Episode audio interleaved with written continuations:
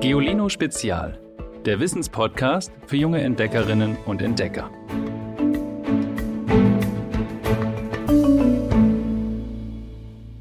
Hallo ihr Lieben, ich bin's, eure Ivy.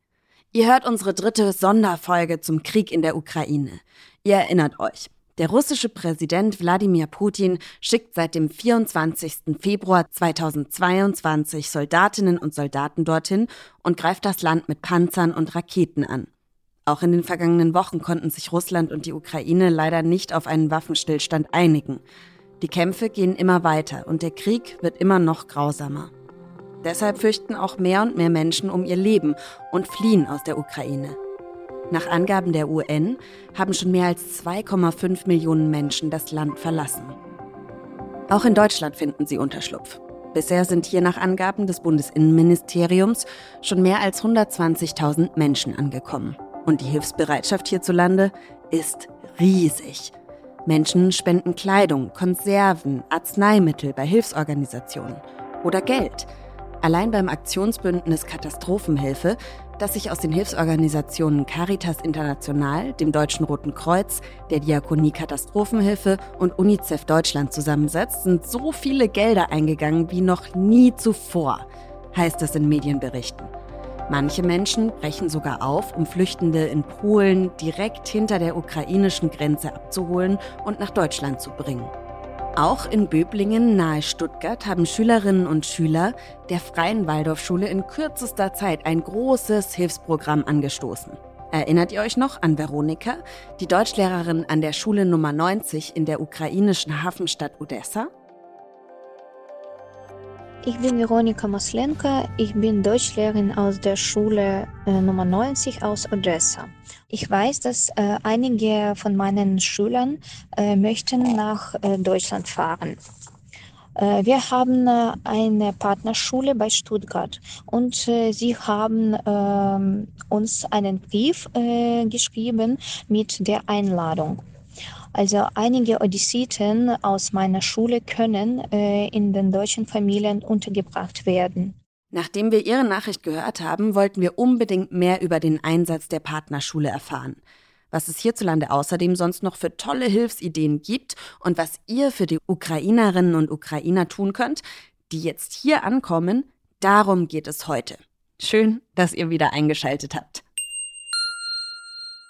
Wenn die 17-jährige Malina aus Böblingen an den Schüleraustausch in die Hafenstadt Odessa in der Ukraine vor drei Jahren denkt, kommt sie direkt ins Schwärmen.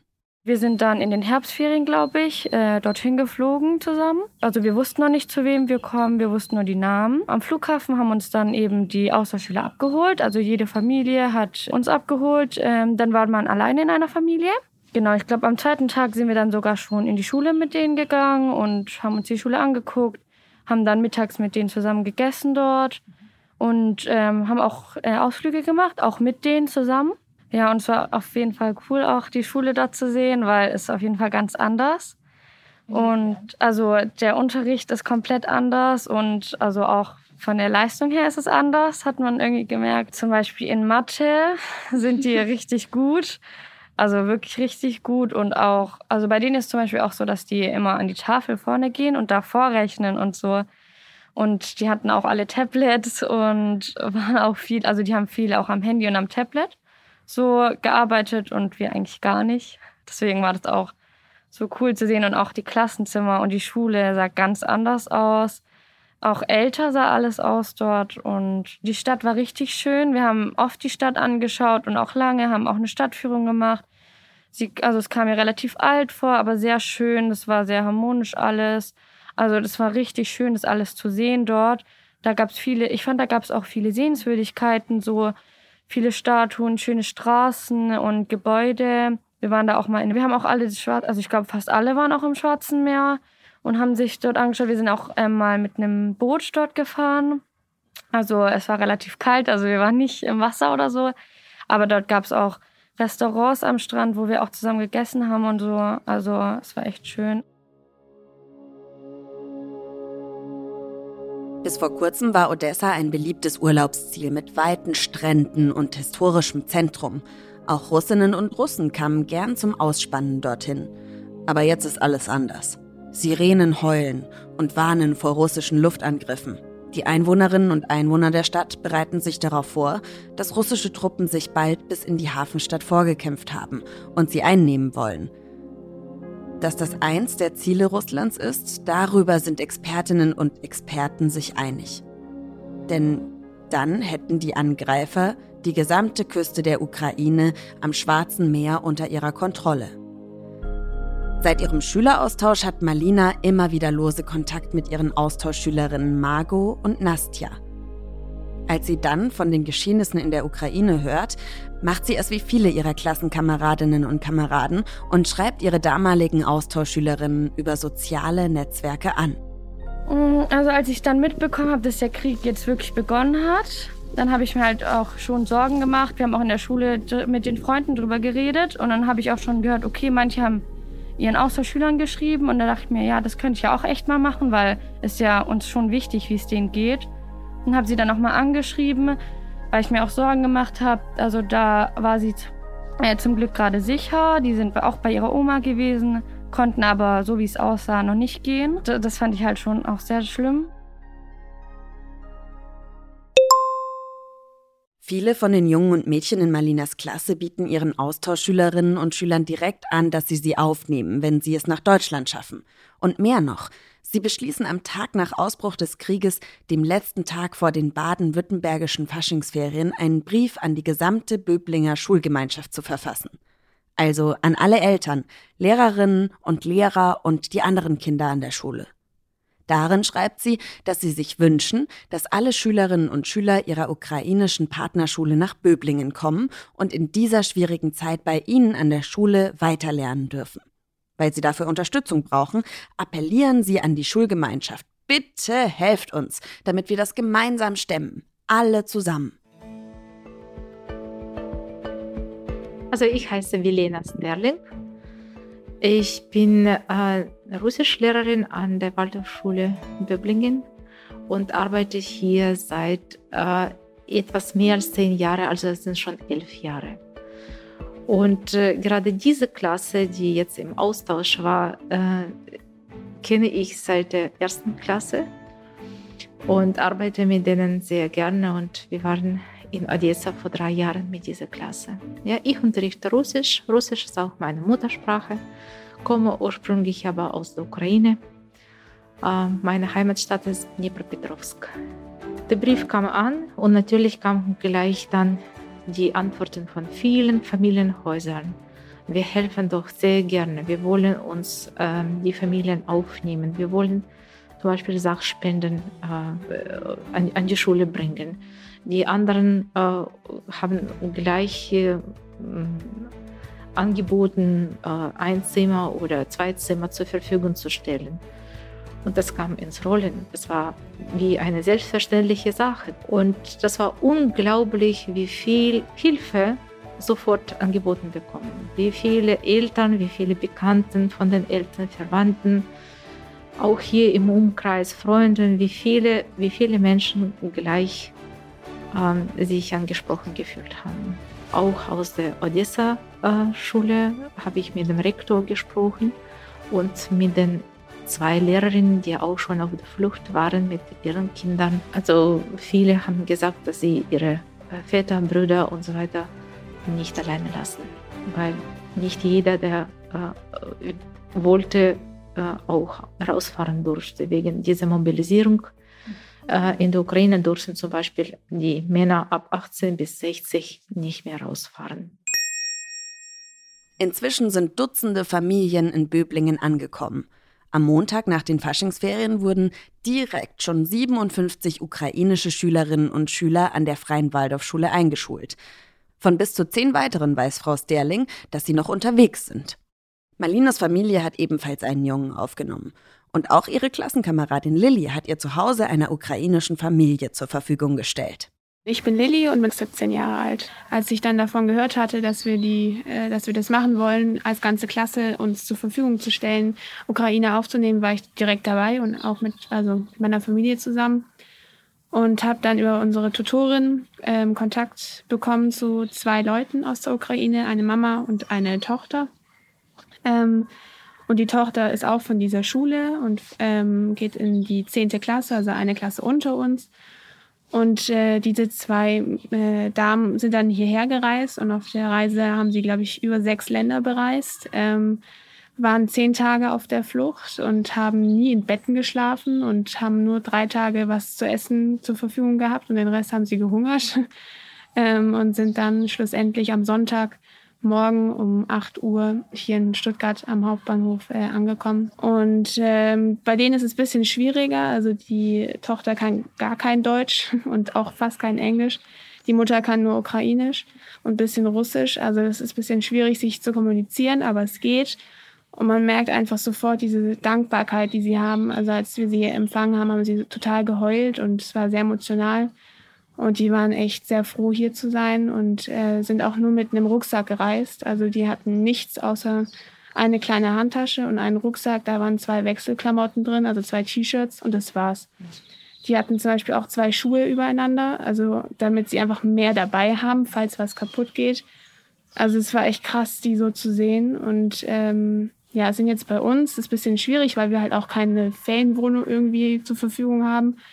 Aber wir haben es ermöglicht, denen ein Zimmer auszuräumen und da haben die ihr Zimmer drin und sind extrem happy und ähm, man merkt extrem die Dankbarkeit. Also die wollten auch am Anfang gar nichts essen, weil die dachten, das ist zu viel verlangt, wenn sie jetzt hier was essen, weil sie haben ja schon ein Dach über dem Kopf und jetzt noch was zu essen, das ist zu viel so ungefähr. Aber langsam merkt man einfach auch das Vertrauen, was langsam kommt und ähm, nee, es ist einfach schön, Leute zu sehen oder beziehungsweise denen einfach die Sicherheit hier zu geben.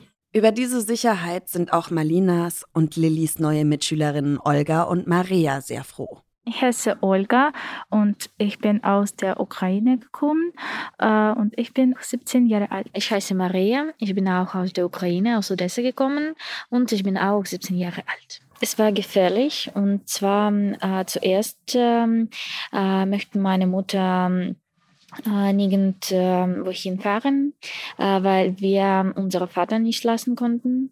Äh, mein Vater ist Arzt und er kann in keinem Fall äh, Land äh, verlassen. Mama bekommt die Nachricht von Frau Stellenke, äh, dass äh, wir fahren dürfen. Und ähm, äh, auch meine Austauschschülerin äh, Mia Ruthardt, ähm, sie hat mich äh, mir sofort geschrieben, ähm, ob äh, also wie ich mich fühle und wie die Situation ist. Und äh, sie hat äh, Hilfe äh, mir dargeboten, ja. Äh, und ähm, äh, dann ähm, hat meine Mutter die, die Entscheidung getroffen, ähm, dass wir fahren müssen und ähm, besonders weil jetzt ähm, in Ukraine äh, keine Möglichkeit gibt ähm, zu lernen und ich bin in 11. Klasse studieren zu lernen zu studieren, mhm. Äh, ja. Und ähm, da ich jetzt in 11. Klasse in ähm, Ukraine bin, äh, muss ich ähm, äh, im, ja, Abitur machen und äh, aber ähm, viele Unis sind geschlossen jetzt und ähm, äh, ich bekomme keinen, äh, keinen Abschluss, ähm, ja, weil das alles in Kiew gemacht wird. Aber in Kiew gibt es jetzt keine Möglichkeit, etwas zu machen. Hier kenne ich mehr, viele Leute das ist gut, dass ich kenne diese Leute. Ähm, wenn ich niemand kenne, dann vielleicht werde ich sehr schüchtern und hat, habe Angst, ja.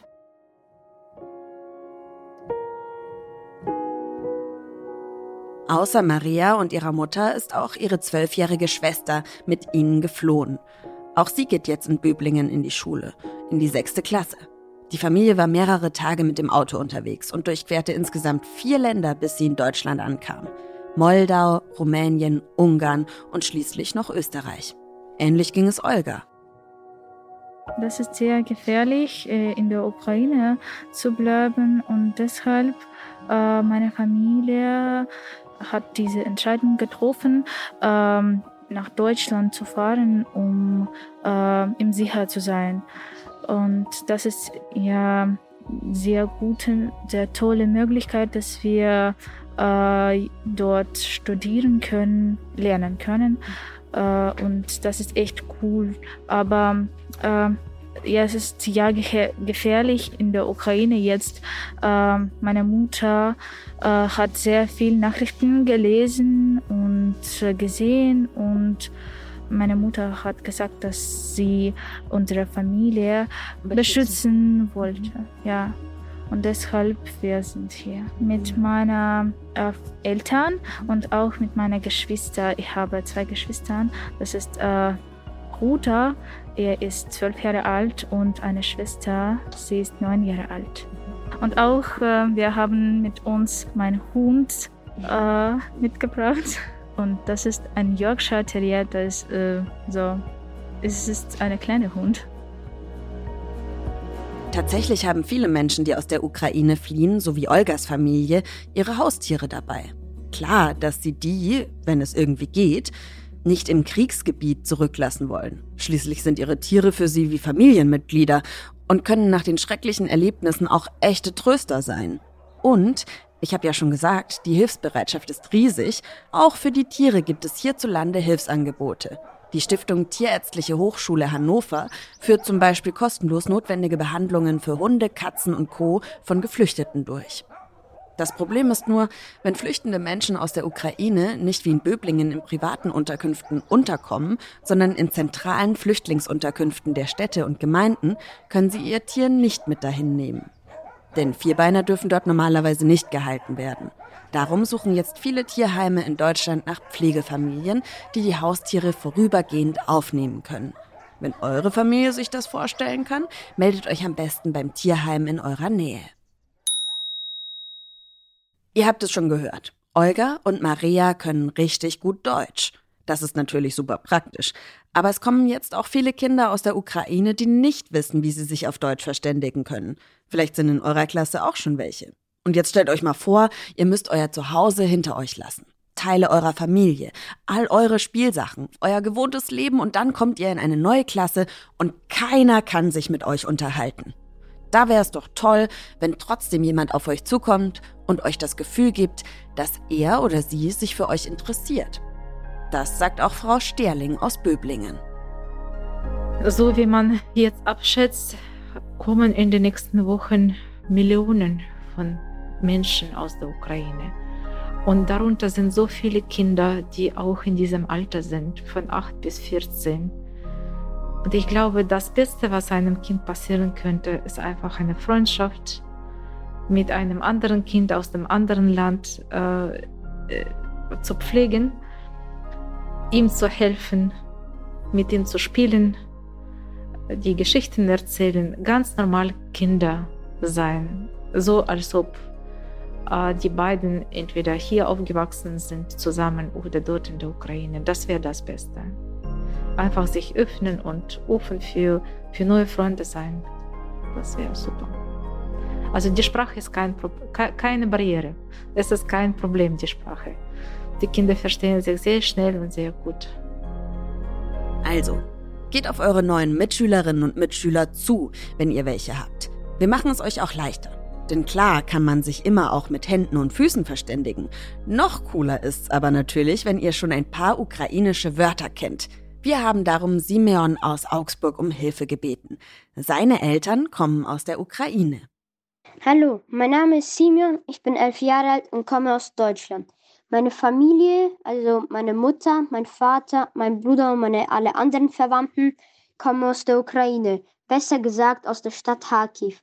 Leider ist die Lage in, in, in der Stadt Kharkiv sehr schlecht. Leider müssen viele Menschen evakuiert werden wegen dem Krieg. Simeon gibt uns jetzt einen kleinen Sprachkurs. Ukrainisch für Anfänger. Hallo, Привіт. Wie heißt du? Як тебе звати? Ich heiße Simeon. Мене звуть Simeon. Wie geht es dir? Як твої справи? Mir geht es gut. У мене все добре. Woher kommst du? Звідки ти приїхав? Ich komme aus Augsburg. Ja, ist Mr. Augsburg. Willkommen in Deutschland. Ласкаво просимо в Німеччину. Simeon haben wir übrigens kennengelernt, weil wir auf eine tolle Aktion gestoßen sind, die seine Freundinnen und Freunde gestartet haben. Popcorn für den Frieden. Hallo, ich bin der Oskar, ich bin elf Jahre alt. Hallo, ich bin der Hugo und bin neun Jahre alt. Hallo, ich bin der Romy und sechs, bin sechs Jahre alt. Hallo, ich bin der Fritz, ne, zwei Jahre alt. Ähm, und gemeinsam haben wir die Aktion Popcorn, Popcorn für, für den Frieden gemacht. Ähm, wir haben diese Aktion gemacht, weil wir haben die Bilder in den Nachrichten über die, den Krieg in der Ukraine gesehen und das fanden wir ganz schlimm. Und dann haben wir uns überlegt, wie wir helfen können. Und da wir ein Jahr eine Popcornmaschine haben, haben wir uns gedacht, wir können Popcorn verkaufen, weil das haben wir schon mal gemacht bei der Flutkatastrophe im Sommer. Wie viel Geld habt ihr eingenommen? Ähm, wir haben 215 Euro eingenommen und haben das dann auch gleich gespendet. Wer hat bei euch noch mitgemacht? Simeon. Ja, Simeon kommt aus der Ukraine und er, seine Familie wohnt in Kharkiv in der U-Bahn-Station, die Oma auch und deswegen hat er mitgemacht und er fand es auch toll, dass wir Popcorn verkauft haben für den Frieden. Und wie fanden die Leute eure Aktion? Ähm, die haben gesagt, toll, dass ihr das macht. Und sie haben manchmal mehr Geld gespendet, als sein sollte, als ein Euro. Wie fühlt es sich denn an, dass ihr helfen konntet? Ich finde es gut. Ich helfe auch manchmal armen Menschen. Und die aus der Ukraine sind ja gerade arm. Deswegen habe ich geholfen. Ähm, ja, ich finde es sehr schön, dass wir geholfen haben, weil ähm, das Geld kommt auch an und wir hoffen, dass durch unsere Spende es den Menschen da besser geht. Und ich will helfen, weil es vielleicht ihnen nicht so gut geht oder vielleicht ein Kind gerade krank ist oder was gerade traurig ist. Und wollt ihr noch mal was für ukrainische Kinder machen? Ja, wir wollen ein Fußballspiel hier in Augsburg machen mit der Jugendherberge hier in Augsburg, weil da kommen Kinder an. Ja, und mit der Klasse machen wir vielleicht auch noch was. Und wir wollten diese Aktion mit dem Popcorn vielleicht wiederholen, weil es ja so gut geklappt hat. Sehr cool. Danke, dass ihr uns davon erzählt habt. Tschüss. Tschüss. Tschüss. Tschüss. Tschüss. Super Aktion. Findet natürlich auch Simeon.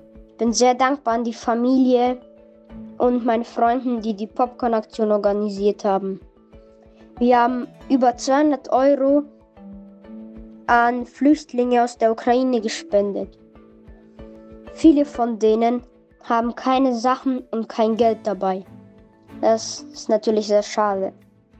Ein allein ein elfjähriger Junge ist selbst aus der Ukraine nach Deutschland geflüchtet.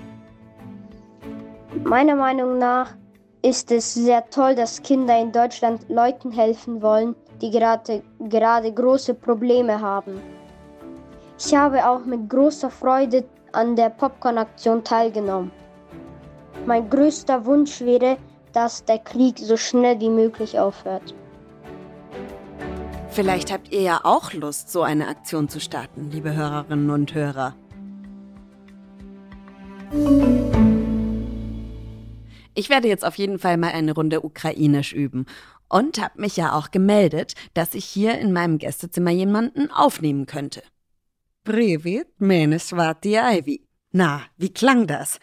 Habt ihr eigentlich schon ukrainische Mitschülerinnen und Mitschüler in eurer Klasse? Erzählt mir davon in einer Sprachnachricht an 0160 351 9068. Denkt außerdem dran, werden euch die Informationen zum Krieg in der Ukraine zu viel, lenkt euch ab. Macht Sachen, die euch Spaß machen. Das ist völlig in Ordnung. Genauso wie zu lachen. Hier kommt darum, wie gewohnt, unser Witz der Woche. Hallo, ich bin die Tessa, bin neun Jahre alt und das ist mein Lieblingswitz. Was ist heiß und hüpft durch den Wald? Ein Kaminchen.